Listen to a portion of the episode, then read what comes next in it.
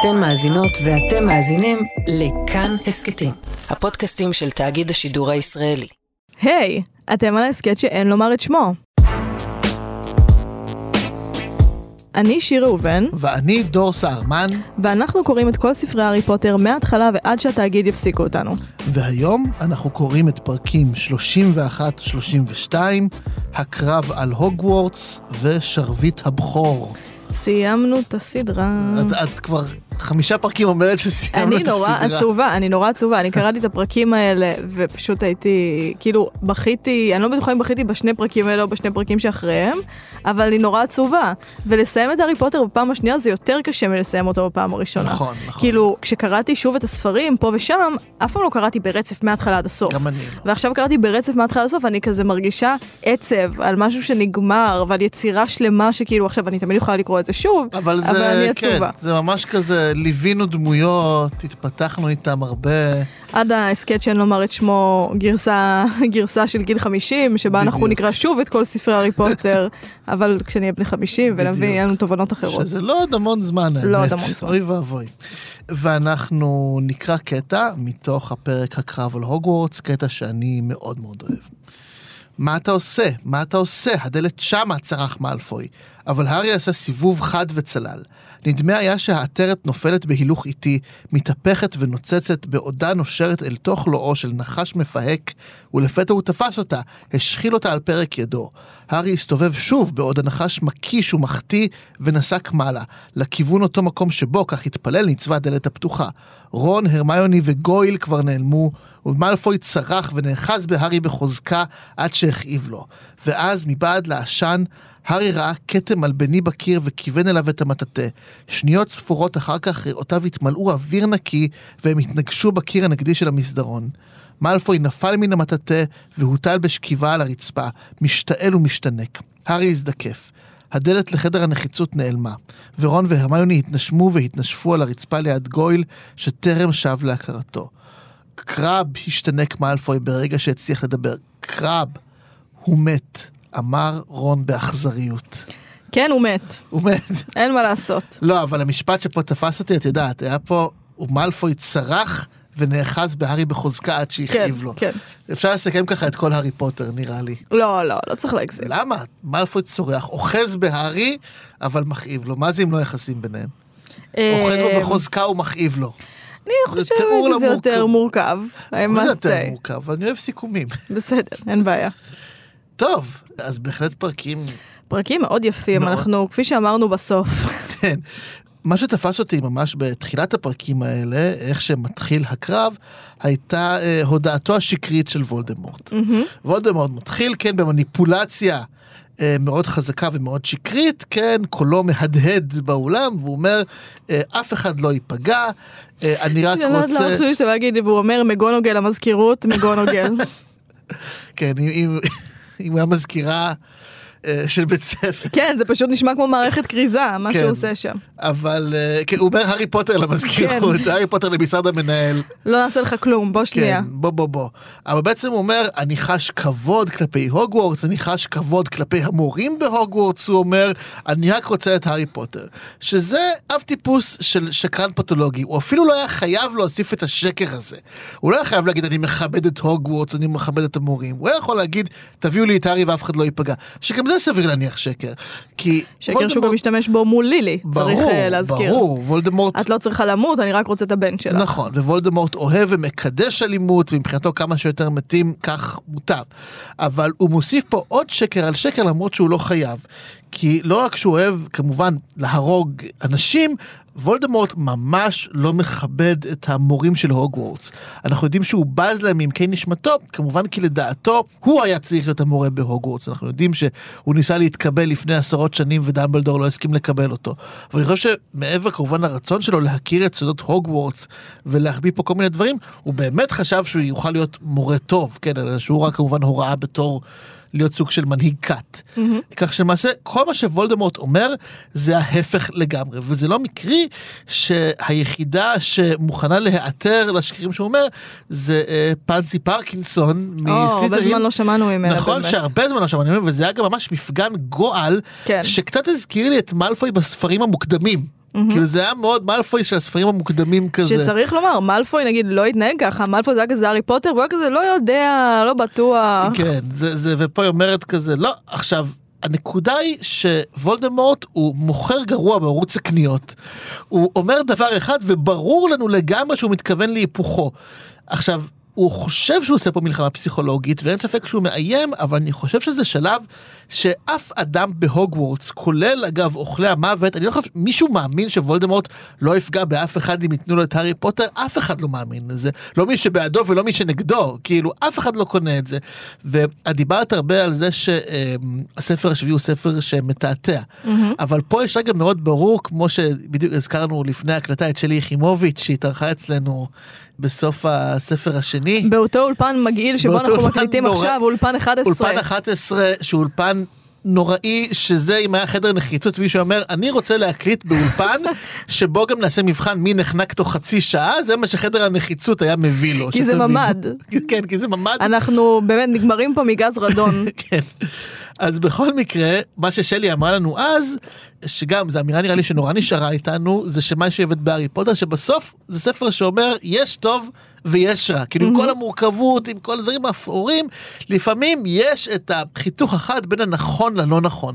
וגם בספר השביעי, עם כל התעתועים שבו, הרגע שבו מגיע וולדמורט ומדבר לקהל של הוגוורטס, ובעצם מדבר גם אלינו, וברור שאנחנו לא מאמינים לו ואף אחד לא מאמין לו, זה רגע מאוד יפה שעם כל התעתועים רולינג מסמנת זה הרע, זה האיש שהוא בבירור הטיפוס הרע ואף אחד לא מאמין לו והוא המייצג האולטימטיבי של השקר. Mm-hmm. וזה חשוב רגע לפני תחילת הקרב שעם כל הבלאגנים והתעתועים אנחנו כן נדע בסוף בצד של מי אנחנו. נכון. חשבתי תוך כדי שדיברת על זה ש... וולדמורט פונה את הפנייה הזאת וכאילו משקר את השקר הזה, אני חושבת בגלל שהוא בטוח שהוא ינצח, כמובן. אין לו ספק שהוא ינצח את הארי, בוא. זה רק עניין של זמן. אם לסדרה לא היו קוראים הארי פוטר, יכול להיות שגם אנחנו היינו שואלים האם הארי, הוא, האם הארי הולך לנצח פה. אבל אני חושבת שבגלל שהוא כל כך בטוח שהוא הולך לנצח, הוא כבר, בעצם הניסוח הזה מתכנן את השלב הבא שלו של משילות בתור פוליטיקאי. וולדמורט הוא לא פוליטיקאי נבחר אמנם, לא פוליטיקאי בדמוקרטיה, אבל אנחנו רואים בהמון משטרים טוטליטריים, שמה שה... אה, מנהיג אומר לעם בסופו של דבר, אלה מסרים שאתה אומר, מה הבעיה עם המסרים האלה? נשמעים, יכלו להישמע גם במשטר דמוקרטי. אני רוצה שיהיה שגשוג, אני מכבד אתכם, אני מעריך אתכם, אתם אה, מדהימים. אני אוהב אתכם. אני אוהב אתכם, כן. בדיוק. זה מה שוולדמורט עושה. וולדמורט הוא שליט טוטליטרי, וכאן הוא מצחצח את הכישורים שלו עם השקר הראשון שהוא מניח בתור מנהיג לעתיד. אה, ולא ניכנס אה, לדוגמאות, אבל אה, אני חושבת שהוא פשוט נהיה פוליטיקאי כאן. הוא מבין שאם הוא עומד לנצח, הוא עומד להיות ברגע שהארי פוטר ייפול, ברגע שהוגוורטס ייפול, למה שהוא לא יהיה שר הקסמים? למה שהוא לא ימנה את עצמו לשר הקסמים או משהו מעל זה? ובסופו של דבר, אני בעיקר ראיתי בזה שקר פוליטי. אה, מגעיל. עכשיו מעבר לזה, הפנייה שוולדמורט עושה כאן היא פנייה מעניינת, בגלל שוולדמורט פונה לרגש היחיד שהוא יודע לפנות אליו, שזה רגש הישרדותי. הוא פונה לפחדנות. אף אחד לא מאמין לזה, כי בשלב הזה כולם מבינים שהקרב הוא לא על הארי, הוא על הסדר בעולם ועל הכניעה לוולדמורט. אבל חוץ מזה, כמו שאמרת, אף אחד לא מאמין לוולדמורט כשהוא אומר לא לרצוח אף אחד, כי ראינו את המשטר של וולדמורט.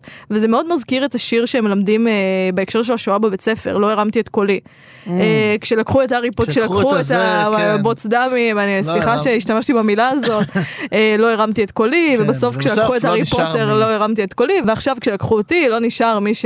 ולזה וולדמורט פונה, כי בסופו של דבר וולדמורט הרגש היחיד שהוא מכיר הוא הישרדותי, הוא בסופו של דבר יצור מאוד מאוד פרימיטיבי. זה, אנחנו, אני עוד אדבר על זה הרבה בהמשך, אבל וולדמורט כאילו כל כישורי הקסם המאוד מפותחים שלו, זה כמו, אתה יודע, בית שיושב על יסודות מאוד מאוד ראויים, כי בסופו של דבר הוא לא מבין למה שמישהו לא יסגיר את הארי פוטר, הוא מציע להם עסקה שנשמעת להם כמו עסקה מצוינת, והוא פונה באמת אה, לרגש האנושי היחיד שהוא יודע לפנות אליו ושהוא יודע להפעיל, שזה פחד.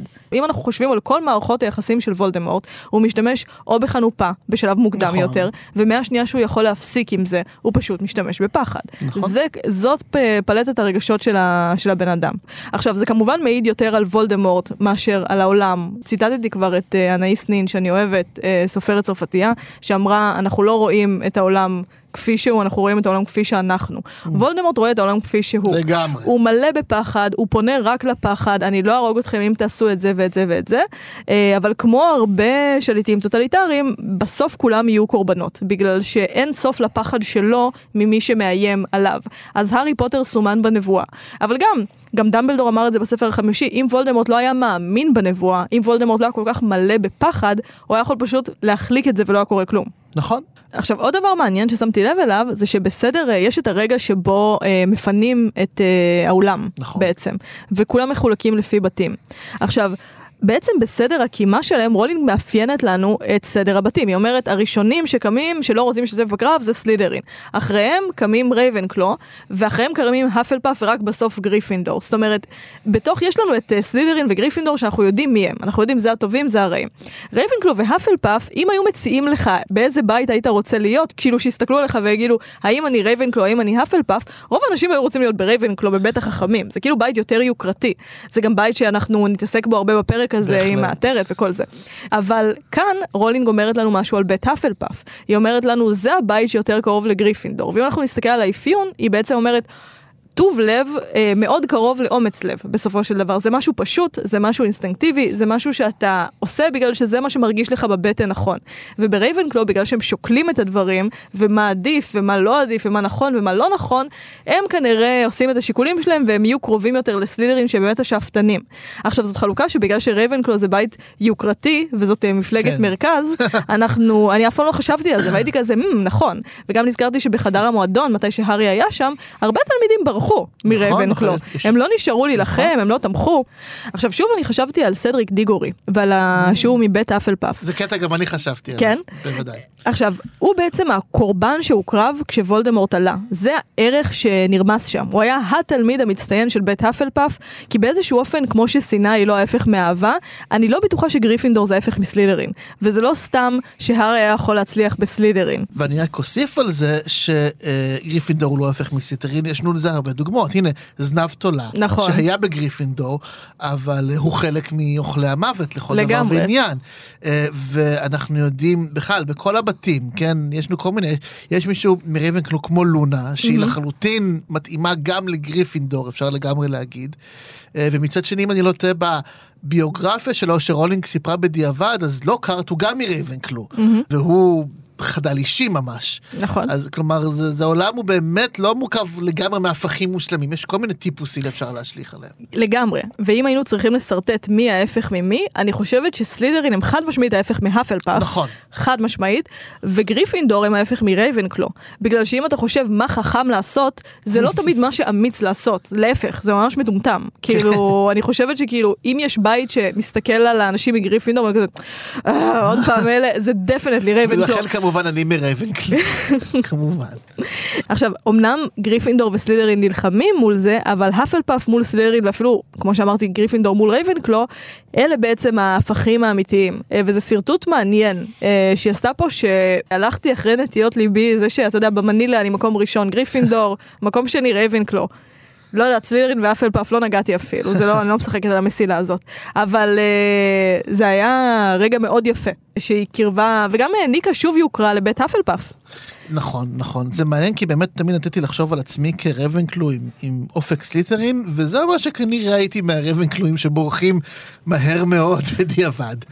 עכשיו, מיד אחר כך קורית פנייה מאוד מאוד מעניינת בסיפור, וזה הפנייה ל- לרוחות הרפאים. שזה בכלל רגע, באופן כללי, בכל הפרקים האלה, רולינג עושה קצת, אה, היא זורקת הרבה אלמנטים מהספרים הקודמים, רואים שהיא נהנית לכתוב את זה. אה, אוי, איך היא נהנתה. עם פיבס וצמחים חונקים והנקודות שנספרות שהלוח נהרס לגמרי וסרקדו, כאילו היא נהנית לדחוף את כל האלמנטים שהיא כאילו בראה בספרים. האלה ויאללה תהנו, תראו כאילו איך הכל אה, קורה. מה שנקרא פרק חתונה. ממש. ואז יש פתאום את ההתעכבות על אה, רוחות הרפאים. שזה שאלה שאלתי את עצמי, למה רולינג בחרה שהפתרון בעצם של ההורקרוקס של רייבנקלו יהיה דרך רוחות הרפאים? היא הייתה יכולה לפתור את זה באלף ואחת דרכים הרי. אה, וזה קשור בעיניי לוולדמורט עצמו. וולדמורט שואף להיות האיש שניצח את המוות, ולהיות משהו מסוג אחר, כאילו יצור ש, שאין כמותו בעולם. וזה סימבולי מאוד שמי שתעזור להביא למפלתו, זו דווקא רוח רפאים. שמבחינות מסוימות, רוח רפאים בעולם של הארי פוטר מייצגת, אני חושב, איזושהי כניעה בפני המוות. כי רוח הרפאים היא כאילו אדם שלא רוצה להמשיך עד הסוף, הוא לא רוצה לחוות את המוות עד הסוף, אז כאילו המוות אה, בא ונותן לו איזשהו דיל, ואומר לו, אם אתה לא הופך את עד הסוף, אז בוא תהיה מין משהו כזה, מין חותם כזה, לא חצי מתפקד, חצי לא. זה אדם שמוכן בעצם לקבל את כללי המשחק, הוא ההוכחה החיה. או המתה, אם תרצו, לקבלת כללי המשחק של המוות בסופו של דבר. לא בדיוק, כי הוא פוחד למות, הוא, הוא לא פ... מוכן ללכת. אבל, אבל הוא מוכן לדיל. הוא מוכן לדיל, שהדיל הוא אתה תמשיך, אני נותן לך להמשיך להתקיים, וזה יהיה אתה, אבל זה יהיה מין איזשהו חותם לא מפותח. אתה, אתה לא תוכל להתפתח לעולם, אתה גם לא תוכל לאכול, אה, אני לא יודע אם לישון, או לחוות סקס, או כל דבר שבעצם הופך אותך לאנושי בסופו mm-hmm. של דבר. כאילו אה, המוות מוכן לתת לך רק את זה, או שאתה הולך עד הסוף וחווה את המוות, או שנותן לך מין משהו בין לבין, אבל זהו. גם אגב, מי שלא בוחר להיות רוח רפאים, גם הוא כמובן מקבל את כללי המשחק, אבל אנחנו לא רואים את זה, mm-hmm. כי הוא מת. רוח הרפאים היא הביטוי המוחשי. לקבלת כללי המשחק של המוות. להגיד, כן. להגיד בעצם אני נכנע, אני מקבל את זה, רק שזה התנאי שהמוות נותן לי, אז אוקיי. אה, ואני תמיד תוהה אגב, אם זה היה אמיתי, כמה מאיתנו היו בוחרים באופציית הרוח רפאים אה, מעט מאוד לא. לדעתי. אני תמיד תוהה אם הייתי מוכן לדיל הזה. לא הייתי מוכן לזה בחיים. אני לא יודע. מעניין. בקיצור, רוח רפאים מבטאת את הכניעה הזו, וזה דבר שוולדמורט כלל רוצה להיות בחיים להיות רוח רפאים, אין סיכוי, הוא גם לא רוצה למות ולא להיות רוח רפאים.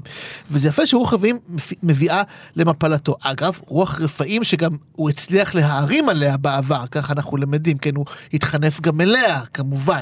לקק מגעיל, גם היא קורבן, גם היא קורבן שלו. חד משמעית. והיא מצליחה לה, והארי מצליח בזכות זה לרתום אותה למפלתו. וזה מעניין אגב, ששמתי בך, בספרים האלה יש קשרים מעניינים לא של הארי עם רוחות רפאים, אלא דווקא לוולדמורט. וולדמורט שלח את הבסילסק שהרג את מירטל המהללת. מירטל מצד שני בספר השישי, זו שגם ניחמה את מאלפוי הרבה, שהוא כמובן קשור בוולדמורט בבית סליטרין. אה, והנה אנחנו מגלים שגם לפני שנים רבות, תום רידל שכנע את הגבירה באפור, אגב, לגמרי שם של שיר של יוסי בנאי שמעולם לא נוצר. עכשיו, ספציפית על הגבירה באפור, שהיא רוח הרפאים של רבנקלו, זה מאוד מתחבר למה שאת דיברת עליו מקודם, שגם אני שמתי לב אליו.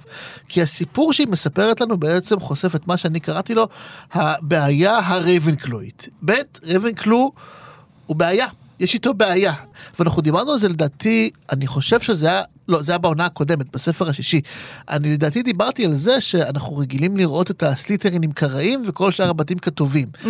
אבל כשפגשנו את סלאגהורן, ראינו שיש אפשרות להיות סליטרין מסוג חמוד. אחר, ואז הבנו שאולי וולדמורט הוא סוג של הקצנה. של הסליטריניות, ואז אולי לכל בית יש את הגרסה המוקצנת והגרועה שלו. ואני חושב שהסיפור של הגבירה באפור מייצג עבורנו משהו כזה. מה, מה הבעיה של איש שהוא רייבנקלו קיצוני? כן? אה, ואולי אפשר להגיד שבעצם זה שבכלל קיימת עטרת שהופכת אותך לחכם יותר, כבר זה בעיה. לא פחות משרביטים חזקים נורא או משהו כזה. כלומר, יש כבר משהו מאוד גבולי, הייתי אומר, בבית רייבנקלו, והעובדה שהגבירה באפור הייתה מוכנה לגנוב מאימא שלה, ואז היא גם מין חיה רחוק בעצם מהמשפחה שלה, ומין נודתה, ואימא שלה בעצמה לא הייתה מוכנה להודות, כי היא יצרה איזשהו שקר, לה. ושמרה, כן, ולא הייתה מוכנה להודות. אימא שלה כל כך התביישה, שהבת שלה גנבה ממנה, שהמציאה שקר שלם שהחזיק עד עכשיו, כאילו החזיק כן. מאות שנים, זה משוגע לגמרי. ומצד שני, שהאימא שלחה את המאהב, שהוא הברון המגועל, שבסוף גם רוצח אותה ומתאבד, מה שקורה מכל הסיפור הזה, שאנחנו רואים שהתשוקה הרבינקלוית הטהורה, נקרא לזה ככה, להיות הכי חכם, מובילה בעצם למוות, לנידוי, לשקרים. כלומר, זה תרחיש הקיצון של רייבנקלו. זאת שאלה, האם הבת של אה, אלנה? אלנה כן. רייבנקלו פרנטה? גברת רייבנקלו. האם היא הייתה צריכה להתמיין לרייבנקלו או לסליטרין? יש פה ילדה מאוד נכון. אמביציוזית שרוצה להיות. יותר מאימא שלה, היא רוצה לעשות רצח אם. שלא רק זה, שה, שהמאהב שלה הפך להיות הרוח של סליטרין, שזה כן, בעצמו כן. מעיד על הקשרים המאוד חזקים בין שני הבתים האלה. נכון. זה מאוד מעניין. וזה מתחבר אגב בדיוק לזה, למה שאת הצבעת עליו, שההפלפאפים יותר קרובים לגריפינדורים. גם יש אגב חלק אחר כך, שהיא גם מתארת שיותר הפלפאף, שכמעט כל האפל פאפים נשארו נלחמים, אפילו כולם, כן. והרבנקלואים חלק, כאילו כן. נשארו, לא כולם. משהו בהם, וכמו שאמרת, סדריק דיגורי וכולי, יש לרבנקלו איזשהו פוטנציאל הרסני מסוים שאני חושב, הייתי אומר שבית רבנקלו בגרסאות היותר קיצוניות שלו, הוא גם איזשהו תמרור אזהרה עבורנו בסופו של דבר. הסיפור הזה הוא סיפור של אזהרה. ואני רק אעיר בהקשר הזה, שזה גם מחזיר אותנו בסוף לברון המגואל, הרוח של סליטרין, שהיא בעצמה משהו מאוד מוזר, כי זה רוח רפאים שהתאבדה. נכון. שזה דבר מעניין מאוד, זה, זה תרתי דסתרי, כאילו זה, מצד אחד אדם שמתאבד זה אדם שאומר אני מוכן למות, כן. ללכת עד הסוף, אבל אז כאילו רגע אחרי שהוא עשה את זה, הוא לא היה מוכן ללכת עד הסוף, הוא נשאר בתור רוח רפאים שגם נושא עם עצמו קלון נצחי. אז יש פה איזה משהו של תשוקה ושליטה וערמומיות, משהו לא סגור עד הסוף כזה. שזה מאוד מעניין שזה הייצוג של סליטרין דווקא בהקשר הזה, ו- ומאוד אהבתי את כל הפאוזה הארוכה הזו שרולינג נתנה לנו, ועם הרבה מאוד עומק בעיניי. מסכימה איתך מאוד. אה, ובעצם משם אנחנו מגיעים לחדר הנחיצות. כן, עכשיו, אותי כמובן מאוד עניין, עניינו היחסים בין מאלפוי לבין קרב וגויל. כמובן. אנחנו בעצם אף פעם לא ראינו את זה אה, עד עכשיו. אנחנו אף פעם ראינו אותם קצת, את איך מאלפוי מתייחס לקרב וגויל בספר בספר השני. שזה מאוד שהם- ילדותי. בדיוק, זה מאוד ילדותי, אבל כאן אנחנו בעצם רואים יותר מהכל את ההבדל בין החברות של הארי, רון והרמיוני, לבין החברות המקבילה שהייתה שם מתחילת הספר הראשון, שלישייה מול שלישייה. ואנחנו רואים איך ברגע שמאלפוי איבד את המעמד המשפחתי שלו, קרב וגויל פשוט לא מקשיבים לו. כי מה שהיה שם הוא לא נאמנות אמיתית, מה שהיה שם זה נאמנות מתוך פחד, שזה מאפיין חזק מאוד של אוכלי המוות באופן כללי. רפררתי לוולדמורט קודם, זה לא סתם שאלה התומכים שוולדמורט אוסף אליו. זה הבן אדם שפונה לפחד, זה בן אדם שמאוד מאוד פוחד, אבל הוא הצליח להשיג כוח, והוא מקבץ סביבו את האנשים שפוחדים מלאבד את הכוח שלהם. אה, או שמאמינים שהם חייבים אה, להתקרב לחזק, גם אם הוא עושה דבר לא נכון, כי הם פוחדים למעמדם.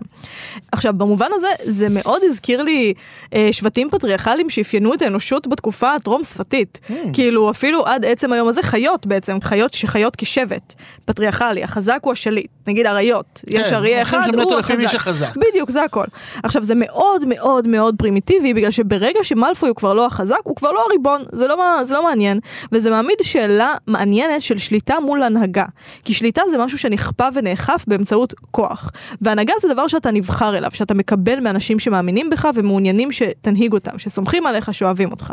עכשיו, זה באמת אה, לעומת כל המתנגדים, אה, בעצם כל הצבא דמבלדור, אה, כל המתנגדים לוולדמורט, כל הצד השני, כל הצד של הטובים, שאנחנו ממש רואים בסדרה של בחירות, איך אנשים שומעים שהאהובים שלהם נלחמים ומצטרפים אליהם. סבתא של נביל, שהיא אישה מבוגרת, אוקיי? הולכת לעזור לו כשהיא שומעת שהוא נלחם, וגם גאה בו. איפה הנכד שלי? הוא נלחם. כמובן, אלך לעזור לו, היא אומרת. טונקס מצטרפת ללופין בלי מחשבה בכלל, אפילו שיש לה ילד ואפילו שלא יש ילד. זה כזה, אוקיי, אני פשוט איתו, אני בוחרת באהבה שהיא לא רציונלית, זה לא רציונלי. יש לנו ילד, אולי שווה לשמור עליו, לא, אנחנו נלך ואנחנו נילחם, כי זאת מלחמה על החיים של הילד הזה בעצם ועל העתיד שהוא יגדל בו. ג'יני מצטרפת למשפחה שלה, פרסי מצטרף למשפחה שלו, נכון. שזה מדגיש שוב את ההבדל בין אוכלי המוות לבין הצד השני ועל מה אנחנו נלחמים פה. זה בסוף קרב של פחד מול אהבה. עכשיו, הפחד שמתואר פה, הפחד של אוכלי המוות, הוא מאוד, שוב, אני אגיד את המילה הזאת, פרימיטיבי, החזק שולט. כל השאר מכפיפים את עצמם לחזק. וזה מדהים איך רולינג תיארה פה, שוב, מנגנון טוטליטרי, סליחה שאני נכנס לך לתחום, לא, אבל מנגנון. טוטליטרי מושלם, בגלל שמה המנגנון הטוטליטרי אומר? אנחנו הקדמה, אנחנו העתיד, אנחנו נשנה את העולם.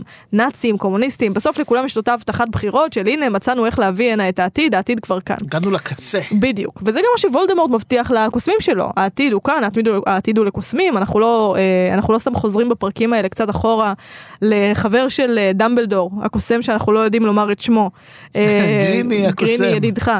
טובת הכלל לפני כולם, כזה זה לטובת הכלל, זה לטובת הכלל. יש כאן איזושהי הבטחה לעתיד טוב יותר. עכשיו, מה שיפה בזה, ומה שכאילו זה לא יפה כי זה באמת איזשהו שעתוק מאוד מדויק של המציאות ושל משטרים טוטליטריים במציאות שקיימים עד עצם היום הזה, אבל... כמה בסופו של דבר ההבטחה לעתיד מתבססת על הדבר הכי פרימיטיבי שאפשר לדמיין, במובן שהאנושות עצמה התקדמה ממנו. בגלל שזה באמת מנגנון של חיות, אנחנו רואים שחיות חיות ככה, מי שחזק הוא השולט, הוא הזכר השליט, בלה בלה בלה. בסופו של דבר האנושות התקדמה משם כי היא הבינה שזה לא לרווחת הכלל, שבסופו של דבר אם כולנו רוצים לחיות חיים טובים יותר, אי אפשר שיהיה אחד חזק ששולט רק בגלל שהוא הכי חזק, אה, ועל כל הקדמה שוולדמורט מבטיח, זה בסופו של דבר מתבסס על היגיון, שאם אתה תלך ותסתכל על שבט של קופים, אתה תראה שהם חיים לפי אותו היגיון. ושוב, המנגנון הפרימיטיבי הזה מצליח אה, לשחזר את עצמו. קודם כל, אני מסכים, זה גם לא סתם אגב שהרבה פעמים כשרוצים לדמות אה, כאילו איזשהו מין אה, חברה שמתפרקת, אז אומרים זה נהיה כמו ג'ונגל. Mm-hmm. כאילו, או לפעמים, אחת האמירות שאני לא אוהב, שאמרו על ישראל איזושהי וילה בג'ונגל. כן. כן, כאילו מנסים לדמות אותנו לבני אדם, ואצל אחרים זה רק החזק שורד וכל מיני כאלה, זה דימוי יפה מה שהבאת. עכשיו, אני אגיד גם, כלומר, בכל הסצנה הזו של חדר הנחיצות וכולי, עוד לפני מאלפוי וקאב וגוי, שאני גם אגיע אליהם, למרות שאמרת הרבה דברים שגם חשבתי עליהם לגמרי, אבל עוד לפני זה כמובן, מה שמדהים בחדר הנחיצות, זה שגם שם אנחנו שוב רואים איך וולדמורט בעצם מפיל את עצמו שוב, לא בפעם הראשונה, בכל הורקרוקס שהוא יוצר, הוא גם יוצר את ה, ממש את הדרך איך להשמיע אותו, וזה קשור לגמרי לאופי שלו עצמו. כאילו האופי שלו גם יוצר אותם, אבל האופי שלו גם יוצר את המפתח לאיך להשיג אותם. במקרה הזה, היוהרה הקיצונית של וולדמורט, לשים את זה בחדר הנחיצות, ופשוט לחשוב שאין מצב בעולם שעוד מישהו אי פעם יעלה על החדר הזה, רק אני. הוא גם אומר לעצמו, נניח אולי דמבלדור ידע, אבל דמבלדור מת. ואין עוד אף קוסם בעולם שהוא חזק כמוני. הוא אומר, אין סיכוי שמישהו כמו הארי פוטר, שהוא סתם, אה, או אפילו סתם תלמידים ש, שצריכים את זה, יגלו את זה. וזה מעיד לנו, אני חושב באמת עד כמה וולדמורט שוב קרא לעצמו את הבור שלתוכו הוא נפל פעם אחר פעם כמו דמות בלוניטונס. Mm-hmm. וזה מוביל כאמור באמת לתוך הסצנה בחדר הנחיתות עצמו, שקרב בכלל הופך להיות דמות. הוא מדבר, ואנחנו מגלים שהוא בעצם היה כל הזמן איזה נאצי משוגע ומטורף על מלא, כאילו, כן. הוא, הוא גבולי, הוא ממש לא, לא איתנו. אמ, ולעומתו כמובן מאלפוי מופיע פה אה, כדמות שבורה מאוד, וזה גם לא מקרה שבאותם דפים ממש אנחנו גם רואים את אה, אבא שלו. כדמות שבורה מאוד. אבא שלו ממש מתואר כאיזה עבד, כמעט כמו זנב תולה. Mm-hmm. הוא הופך להיות מין עבד נרצע, את, את מדמיינת אותו כמו איזה אה, דמות גברית שבורה בשיר של אבנר גדסי. כאילו, גבר שבור שכאילו לקחו ממנו הכל. Mm-hmm. אה, אדם ש, שהיה כאילו בשיא ההיררכיה, ולחשוב על באמת על, על אה, פעם אני חושב, אח שלי כתב על זה בקבוצה, והוא אפיין מאוד יפה שאת לוציוס ואת המלפואים בכלל, שכאילו... בהתחלה, אוקיי, לוציוס לא מופיע בכלל בהתחלה, ואז כזה בספרים 2, 3, 4, אנחנו רואים אותו כאילו עם כל האליטות ו- ועם כוח רב, הוא מחובר לקורנליוס פאג' וזה. החמישי זה שיא הכוח שלו, mm-hmm. הוא ממש כאילו מחובר לגמרי, ומהשישי את מתחילה לראות דווקא את ההתרסקות, כלומר מרגע שוולדמורט ממש חוזר, את רואה ממש את הנפילה ואת השבירה של האיש הזה. ושזה גם ממש מרתק אגב, שבדיוק בסצנות האלה, בזמן שמאלפוי באמת נמצא בסכנת חיים, והוא מושיט להארי יד, זה ממש רגע שאני דמיינתי אותו באופן הכי ויזואלי, כן? את mm-hmm. מאלפוי מושיט יד להארי, והארי תופס לו את היד ו- ומנסה באמת להציל אותו. כל זה קורה בזמן שלוציוס יושב כולו אומלל עם וולדמורט. רק מנסה באופן מאוד לא מוצלח להגיד לוולדמורט אולי תוותר על הקרב כשברור שהוא באמת רוצה רק להציל את הבן שלו. כן. שזה משהו בין פתטי לנוגע ללב. זה... אני לא חושבת שזה פתטי, אני חושבת שזה מאוד אנושי. לא, זה מאוד אנושי, זה פתטי כי כאילו מה, אתה לא יודע, ש- ברור שוולדמורט לא יקבל את זה. זה פתטי במובן הזה שכאילו מה, אתה לא מבין אם יש לך, עסק, לא הבנת עד עכשיו אם יש לך עסק? או, זה מתחבר- הזה. מתחבר במובן- לי בול. במובן הזה, אבל כמו שאמרתי, זה גם נורא נוגע ללב, כי ברור שבאותו רגע כל מה שיש פה זה לא את לוציוס מאלפוי אוכל המוות, לא את לוציוס מאלפוי, אותו גביר עשיר, גזען, שמרן, שזה, יש פה אבא שדואג לבן שלו. כשהבן שלו גם באמת אנחנו רואים נמצא בסכנה. עכשיו, כל זה בזמן שמאלפוי, כאילו אני אומר מאלפוי הכוונה כמובן לדראקו מאלפוי, כן?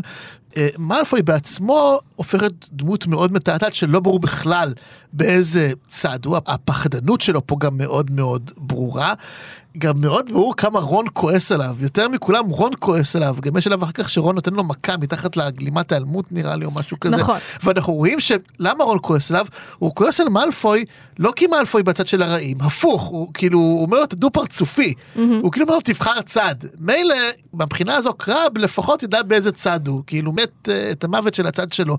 אתה כמו עכברוש, כאילו עובר כל פעם, כמו, קצת כמו זנב תולה, כאילו. לא, לא, לא כמו אני- זנב תולה. לא כמו זנב תולה, אבל... ואני אגיד רק ההבדל הגדול בין מאלפוי לבין זנב תולה זה שמאלפוי בשנייה שהוא מצליח לדבר מחוץ לחדר הנחיצות הוא אומר מה עם קרב הבן אדם המגעיל הזה שאמר לו דרקו אבא שלך איבד הכל אנחנו לא נקשיב לך יותר ועדיין מאלפוי רוצה להציל אותו. נכון, אני רק אגיד שבהקשר הזה, כל הסצנה הזו בחדר הנחיצות וכולי, והבלגנים עם המלפואים באמת, כולל הסייג החשוב באמת שהצגת, זה בסוף, בסוף, בסוף מציג, אני חושב, את כולם כקורבנות של וולדמורט. נכון, כלומר, נכון מאוד. מאלפוי וקרב ופרד שמת גם בשלבים האלה. כולם תוצאה של האלימות שוולדמורט מפעיל בסופו של דבר. מסכימה לגמרי וזה הזכיר לי ציטוט שכבר ציטטתי בהסכת של אלזה מורנטה מאלף תולדות שזה ספר מצוין על זה שכל אירופה או כל העולם נגרר אחרי אדם אה, שיש לו תאווה למוות ושהוא רוצה למשול על ממשל על אה, מדינת מתים על גולגול, מרכבת אה, גולגולות אני לא זוכרת אה, תיאור אה, נוראי ומצמרר אבל מאוד מדויק. עכשיו הרגע שבו רון נותן אגרוף למלפוי זה אחרי שמלפוי צועק לאוכלי המוות שהם בצד שלהם אבל הם לא עוזרים לו. ושם אני חושבת שמלפוי מבין משהו, וכולנו מבינים משהו שמתקשר למה שאמרת, אנחנו מבינים שאין שום צד. אין צד. ומלפוי מבין משהו שכבר דיברנו עליו בהסכת, שזה אלימות, כשהיא קיימת, כשמטפחים אותה, אי אפשר לשלוט בה. והדימוי של הלהבות זה באמת דימוי מאוד מאוד אה, יפה. זה משתולל וזה יותר גדול ממך, ואתה לא תצליח לעשות עם זה שום דבר, זה פשוט ישרוף הכל. הלהבות האלה זה באמת האלימות של וולדמורט. ברגע שזה ניצד, ממש, אתה, זה ישרוף אותך בסופו של דבר, וזה אולי ישרוף את כל מי שלידך. עכשיו, מה שמעניין פה הוא דווקא האמירה של מאלפוי, אני בצד שלכם. כי כן. מאלפוי מראה פה כמה הוא שונה מאוכלי המוות פעמיים. בפעם הראשונה כשהוא דואג לחברים שלו, וזה לא רק מתי שהוא אומר אה, מה עם קרב, מה עם קרב, הוא גם אומר להם אל תיגעו בהארי פוטר, כי הוא יודע למה וולדמורט מסוגל. והוא אומר להם לא לגעת בו קודם כל, כי הוא יודע איזה מחיר נוראי הם ישלמו על זה. אם קרב היה הורג את הארי, אלוהים ישמור מה כן, היה קורה. כן, כאילו... זה היה אוי ואבוי. וזאת היכרות אינטימית שיש למאלפוי בגלל שהוא מיוחס, בגלל שהוא אריסטוקרט ובגלל שהוא מקורב לוולדמורט, הוא יודע עם מי יש לו עסק, הוא דואג להם. עכשיו, הזכרתי את הציטוט הזה בהסכת באותו פרק כבר, אבל אני אחזור על זה שוב, אנחנו לא רואים אנשים כפי שהם, אנחנו רואים אנשים כפי שאנחנו. מאלפוי מניח שיש פה צדדים ושלכל צד יש נאמנות כלפי עצמו, אבל זה לא מה שאוכלי המוות דוגלים בו. מבחינת אוכלי המוות הם לא חלק מאותו אורגניזם שצריך לשמור על הפרטים שלו. אנחנו רואים את זה כל הזמן, הם לא ערבים זה לזה. הם מונעים מפחד, הם לא מונעים מאידיאולוגיה, ולכן ממש לא יהיה אכפת להם להרוג את מאלפוי, או לצורך העניין כל אוכל מוות אחר, כי אין ערך לחיי האדם שלהם. אנחנו גם רואים את זה מתי שהאחים אה, קארו, כן. אה, אומרים בוא נקריב כמה תלמידים, מה זה כן. משנה, תלמיד יותר, תלמיד פחות, אין להם את הקולגיאליות האנושית הזאת, אין להם את הערבות ההדדית הזאת אה, אחד לשני. מאלפוי מגלה ברגע העצוב הזה את הדבר הזה, ואת זה שגם אם הוא בסלידרין, גם אם הוא בעצמו יצטרף לאוכלי מוות וגם אם ההורים שלו אוכלי מוות, הוא שונה מהם באופן מהותי. כי הוא כן רואה ערך לחיי אדם, והוא כן רואה ערך להשתייכות לקבוצה ולנאמנות. ואלה שני ערכים שפשוט לא מתקיימים בצד של אוכלי המוות. וזה שוב מחזיר אותנו לדבר שאמרתי שוב ושוב בהקשר של משפחת מאלפוי, אה, שזה שהמאלפויים הם מאוד מאוד חריגים. כי בניגוד לשאר אוכלי המוות, הם משפחה של אוכלי מוות, וזה פרדוקס. אוכלי המוות הם כמו חיות, הם מונעים מפחד שגורם להם לציית. והערך היחיד שיש להם הוא הישרדותי, לחיות כמו חיה, באמת. חלק מהם אולי היו רוצים לחיות במעמד גבוה יותר, או להגן על ערכים שמרניים, שישמרו על איזשהו הון שהקדמה מאיימת לקחת מהם, בסדר גמור, אבל בסוף, ובטח בשלב הזה, ההשתייכות לאוכלי המוות היא נטו מפחד לא להיות בצד הנכון, ופחד מוולדמורט. והמלפואים הם משפחה, מה שאומר שבאופן טבעי יש ביניהם קשרי אהבה שראינו כמה הם חזקים, נרקיסה שומרת על מאלפוי בתחילת הספר השישי, מאלפוי נאמן לאבא שלו, ואותם וולדמורט לא יצליח לשבור אף פעם, לא משנה כמה הוא ינסה, כי זה הדבר שוולדמורט לא מבין. בסופו של דבר, הדבר שדמבלדור אומר להארי כמה יש לו בשפע, שזה אהבה תמימה וטהורה כזאת, זה מה שמתקיים בין משפחת, נכון. בין אחד לשני במשפחת מאלפוי. מה שלא מתקיים נגיד במשפחת קראוץ', בכלל. כאילו, אני לא רואה את... ברור, זה הקראוצ'ים זה- זה- סיוט. זה שנאה ושקרים וטירוף. בדיוק, ואני חושבת שהרגע הזה הוא משמעותי, כי ברגע הזה מאלפוי הבין שלא משנה כמה פעמים יעשו לו קעקוע של האות האפל, הוא פשוט לא יהיה אוכל מוות. הערכים שלו הם לא ערכים של הוא אוכל גדל מוות. במשפחה שיותר מדי אוהבת אותו ומגינה עליו. בדיוק, עכשיו יש הרבה מה לומר על האהבה הזאת, וגם אנחנו לכלכנו על ההורות של משפחת מאלפוי ועל איזה חוסר גבולות יש שם, אבל עדיין בסופו של דבר הוא. כן היה אהוב. זו הורות. כן, לא היו לוקחים אותו לרווחה, מהרווחה, נגיד ככה, בניגוד לקראוץ' הבן. נכון. ממש בסוף של הפרקים האלה, אנחנו רואים שוולדמורט מוכן להרוג את סנייפ בלי שום חרטה. אנחנו גם רואים את זה כי הארי יכול להציץ לתוך נפשו של וולדמורט ולראות שהוא לא מרגיש כלום. עכשיו, וולדמורט זה מדהים, הוא מוכן להרוג את מי שהוא תופס כרגע, מה נגלה בפרק הבא, מי יודע. כן. אבל כרגע לפחות אנחנו רואים שהוא מוכן להרוג את מי שהוא תופס בתור התומך הכי מרכזי, הכי חשוב שלו, הכי אדיר, ואת כל זה הוא עושה בגלל שהוא מאמין שכדי לקבל את שרביט הבכור הוא צריך להרוג. כבר דיברתי על זה שכאמור לפי אוליבנדר אין שום חובה כזו, ויש איזו תפיסה שכאילו, שבגלל שזה שרביט חזק אני חייב לרצוח כדי לקבל אותו. שוולדמורט כמובן שבוי לגמרי, אם יש אדם ששבוי בתפיסה הזו, שאיך אני משיג יוקרה וכוח. רק על ידי רצח והרג ולא על ידי שום דבר אחר. שוב, חיה מאוד פרימיטיבי. מאוד מאוד, אנחנו מג... אני חושב שהפרקים האלה באמת חושפים לנו עד כמה ההיגיון של וולדמורט הוא היגיון basic ברמות כאילו ממש כאילו כוח. ממש, זה מחזיר אותנו שוב אגב לסוף הספר הראשון כשקווירל אומר אז להארי הלורד וולדמורט לימד אותי שאין דבר כזה טוב, אין דבר כזה רע, יש רק כוח. הנה עברנו שבעה ספרים ואנחנו מגלים שאנחנו עם, עם אותו רעיון ממש, כאילו אין טוב ואין רע, יש רק כוח. מה אכפת לי להרוג את מי שהיה התומך הכי חשוב ומרכזי שלי, שנתן לי גם את המידע הכי רב ערך, שניהל את הוגוורטס עכשיו שנה שלמה בשבילי, אני אהרוג אותו ככה, בשנייה אחת, עשיתי אצבע צרדה, אני לא יודע אם שמעתם בהקלטה. אבל... אמ, הזכרתי על זה אפס קווירל בזמן שדיברת. ממש זה אפס, אה, אבל האפסות הזו נובעת מוולדמורט בסופו של דבר. ואני רק אעיר על זה אגב, לסיום, שמה שהיה הכי מעניין פה, זה איך בכל זאת וולדמורט הורג את אה, סנייפ. הוא הורג אותו עם נגיני. הוא לא עושה לו אבדה קדברה, הוא הורג אותו עם נגיני, שאני חושב שבעיני וולדמורט זה נתפס ככבוד. בנגיני יש כידוע את הנשמה שלו, וככל שוולדמורט גם מבין, זה החלק האחרון של הנשמה שלו שעוד טרם אה, הושמד. כלומר, מבחינתו, מבחינתנו, בשלב הזה, היא ההורקרוקס האחרון. כלומר, יש פה איזשהו ייצוג של המוות של אדון האופל בתוך הנחש, כן, שיהיה ייצוג של סליטרין. נראה שעבור אוכל מוות, אה, סוג של מוות כזה, הוא סוג של פנטזיה מעוותת על קרבה בסופו של דבר. מי יהרוג אותי? הנחשה הנאמנה של אדון האופל, שיש בה את החלק האחרון מהנשמה של אדון האופל, זה הכי קרוב לאינטימיות שוולדמורט מסוגל להגיע אליו בעצם. זה אינטימיות דרך מוות ורצח. זה, זה מבחינתו הכבוד האחרון שהוא מוכן עוד לחלוק נראה לי איכשהו לסנייפ שהוא חושב עליו בתור באמת תומך נאמן. וזה מעיד באמת אני חושב על, ה, על העיוות הזה שבראש שלו. קודם כל זה מאוד מאוד מעניין, גם וולדמורט אומר לסנייפ לפני שהוא מת, צר לי על כך. כן, ו- ולא צר והארי לו. יודע, הוא אומר, אני יודע שלא כן. צר לו, אבל הוא עדיין מעניק את זה לסנייפ. כן, אני לא- אני חושב שמבחינת וולדמורט זה באמת מוות מכובד, והדבר הכי קרוב בעצם באמת את החיבור הכי אינטימי שהוא מסוגל להעניק לאוכל מוות, זה רק במוות, שזה הגיוני בעצם, אז אני חשבתי כמובן אחרת. כמובן, מעולה. אמ, ככה כן, אגב כל המאזינים אוהבים. נכון. הם חושבים אחרת, הם תמיד אומרים. אמ, אני חושבת שקודם כל אני מסכימה איתך, אה, שומעים בשיחה של וולדמורט עם סנייפ, שוולדמורט מעריך את סנייפ. הוא מעריך את הנאמנות שלו, הוא מעריך גם את היכולת האינטלקטואלית שלו ואת, ה, אה, ואת יכולות הקסם שלו, שזה נדיר, אנחנו אף פעם לא שמענו את וולדמורט מדבר בהערכה כזאת על נכון. מישהו בפניו, הוא תמיד בז ומזלזל בתומכים שלו. עכשיו, הוא גם באיזשהו אופן לא מבין שסנייפ הוא נכס. נשים בצד את הנאמנות, כי הוא לא יודע שסנייפ לא נאמן לו כבר, אה, כן, כן. כן. אבל הוא לא מבין שתומך כמו סנייפ סנייפ, שמישהו כמו סנייפ בצד שלך, שווה פי מיליון מאלף קראב וגוילים או גרייבקים. הוא לא מבין את זה כי הוא יהיר, וכי הוא לא מסוגל בשום צורה להאמין שהוא זקוק לאנשים וששווה לו לשמור אנשים בצד שלו. זה בדיוק כמו שאמרת על חדר הנחיצות. מרוב יוהרה אתה מחבל לעצמך, בגלל שבסופו של דבר כדי להיות חזק, אתה צריך לחבל, לאחד כוחות. זה כמו מה שהמילטון אמר על התוכנית הכלכלית של ארה"ב. אנחנו נהיה מעצמה אם כולנו אה, נגבה אחד את השני כן. כלכלית. אם כל אחד ילך לעצמו, אנחנו לא נהיה המעצמה שאנחנו רוצים להיות. עכשיו, מה שחשבתי על ה... כמובן, אני גם התעכבתי על הרצח על ידי נגיני. אנחנו קודם כל רואים כמה הוא אכזרי. בגלל שכמו שאמרת, הוא לא חייב להרוג את סנייפ, מספיק שהוא יפרוק אותו מנשקו.